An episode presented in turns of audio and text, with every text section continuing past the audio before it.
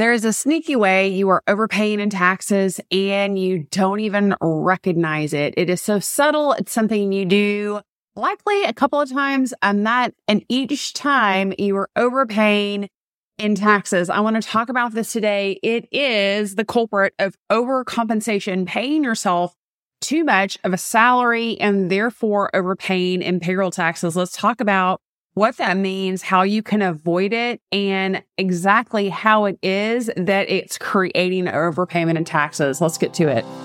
Hey, friend, welcome to the Small Business Finance Podcast. Do you want confidence and clarity with your business finances? Do you find yourself up late at night searching for tax deductions, how to track your business finances, or for QuickBooks tips? Do you wake up with big, ambitious goals, but you end up feeling confused and frustrated because accounting and tax is really foreign?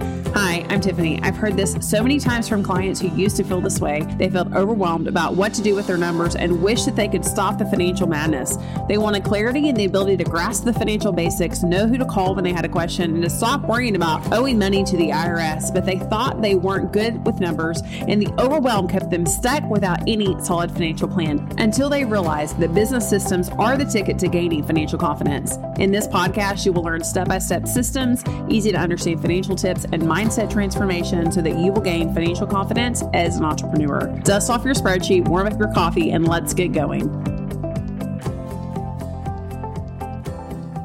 Most business owners don't come right out of the gate and open a business. Most of them have had jobs with other companies, worked for someone else. And then at some point, if you're like me, you get tired of working for somebody else and determine that if they can do it, so can you. then at that point, you create a business. And when you come from an employee mindset, working for someone else, it can be difficult to shift into the employer mindset. I find especially this is the case when it comes to paying yourself.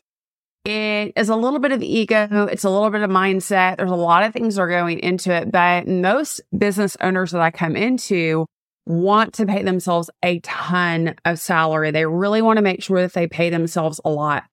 And sometimes it's because you've tried to buy a house and the lender just is not familiar with business owners and the way they get compensated.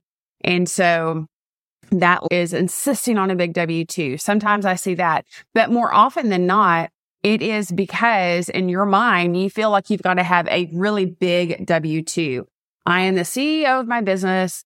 I'm running the show. I'm doing all these things. Therefore, I should make a hundred or 200 or whatever thousand dollars every year because of that. Because if I was operating another business, that is how much salary I would command. And while that might be true, let's think about this from a different angle. When you work for yourself and you have an S Corp, by the way, this is for S Corps and C Corps, partnerships, you don't pay yourself salary and neither do you if you're a sole proprietor or a single member LLC. I had to throw that caveat out there. but if you are paying yourself a salary, it feels really great to get a huge check that you're missing a real key, vital piece of information. Every check you pay yourself, you are paying payroll taxes. What are payroll taxes? I did a, a podcast episode just recently explaining all the ways that you get taxed from a payroll tax perspective. Specifically, Social Security and Medicare tax are going to be the areas that you overpay. As an employer, you're paying the employee and the employer side the payroll taxes when you are the one getting the check.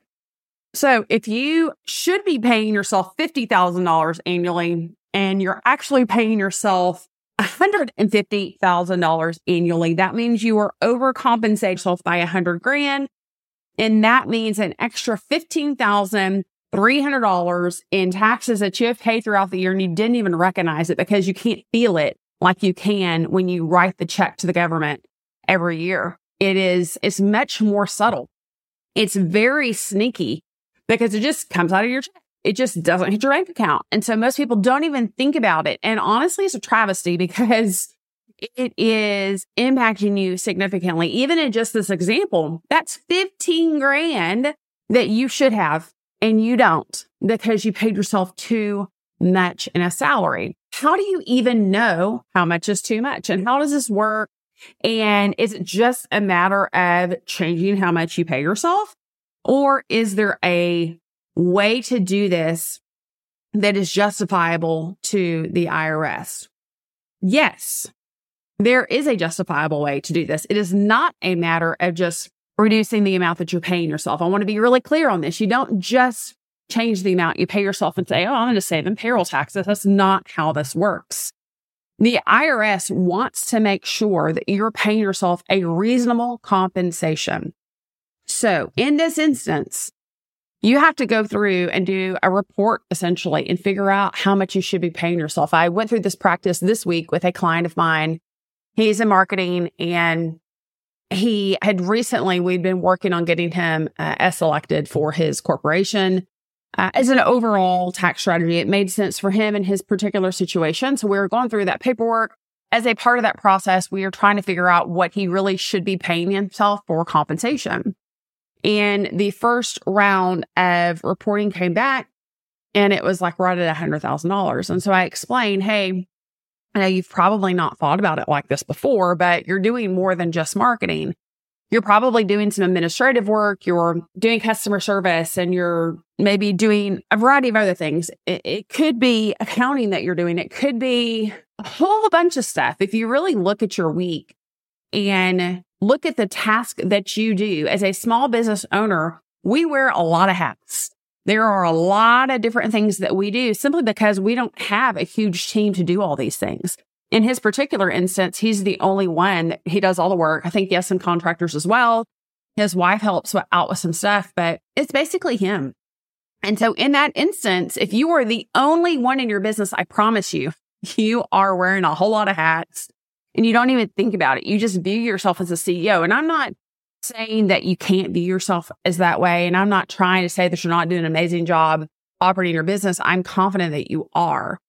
But we really have to set the ego aside, quit thinking about it from a how much money am I getting on a W 2 and think about it from an overall perspective. Because if you think about this from an overall perspective with your taxes and the amount of taxes that you pay every year, you'll realize that it really is beneficial to make sure your payroll, your compensation is optimized. So this client, we went through, he redid the report. I have a, a whole strategy that I do on this particular situation with compensation and optimizing it. And so we went back through, tweaked a few things, and then it came out. I want to say it was like sixty or sixty-five thousand dollars was what his salary should be when he went through and really looked at what all am I doing in a week? In a 40 hour week or whatever that ends up being for you, what tasks are being done? How much would I pay a third party for those tasks? Would I pay them the salary of a CEO if they're my secretary? Probably not. My guess is it's something more like instead of $50 an hour for a CEO or $75 an hour or whatever it is, for the secretary, it's probably 15 to $20 an hour, maybe 25. But there's a huge disparity in how much you would pay somebody else for a lower level task. Maybe it's marketing in this example. That's not the case because this business is marketing. But when it comes to me and my business and my CPA firm, if I am working on my own marketing, then I would pay myself a lesser wage than that of a CEO. And then you have to also look at what's your skill set. Are you an amazing marketing person and you just knock it out of the park and your skill set's very high? Or if you're like me, I do a decent job, but I would not go out and get a marketing position if I didn't have my CPA firm. If you, so you also have to weigh in what your skill set is and how proficient you are at that role. And so you go in and it's pretty scientific where we go in and we figure out the entire picture. What does it look like? How should things be done? And then from there, how much you should pay yourself. So now we have this report for my client that's uh, in marketing. And once his S election is accepted by the IRS, at that point, we will get him set up on payroll and he'll start paying himself that amount every month or every other week, whatever he determines on the frequency, but he'll start paying himself that amount. And the great news is that if the IRS comes back and questions it, then we are able to show them our report and we show them exactly how we determine how much he should pay, be paying himself. This is not some sort of a nebulous thing. I've seen a lot of, especially older CPAs and CPAs just that don't know any better, where when it's time to determine what you should be paying yourself, they just pull something out of thin air.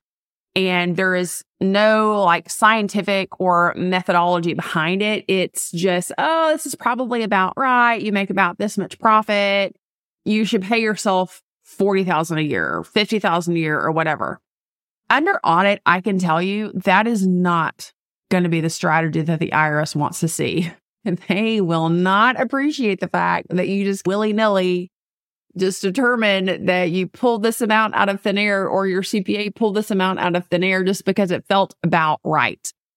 It requires really having a methodology and determining what should be happening. And that's what we do with our clients.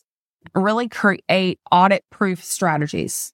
We want to make sure that if things are ever questioned, that we are solid and that we have done the things that we need to do to make sure that you don't have a problem. And making sure that you're paying yourself the appropriate compensation is no different. So if you are not sure if you're paying yourself the appropriate amount of salary, then be sure to go to the link in the show notes and grab a free discovery call.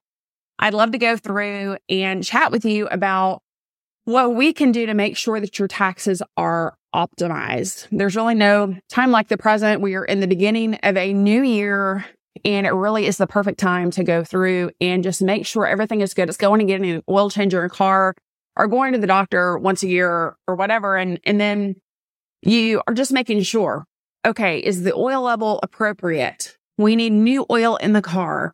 We need a new air filter, whatever that is, new cabin filter. Or if you're going to the doctor, okay, what is my blood pressure? How much do I weigh? Am I doing okay? Or do I need to make some tweaks? This is the same thing. We just need to go in and do a little check and make sure you're good to go. So go to the link in the show notes, grab that free discovery call. I'd love to chat with you. And as always, I appreciate so much your time and attention today. And I cannot wait until next time.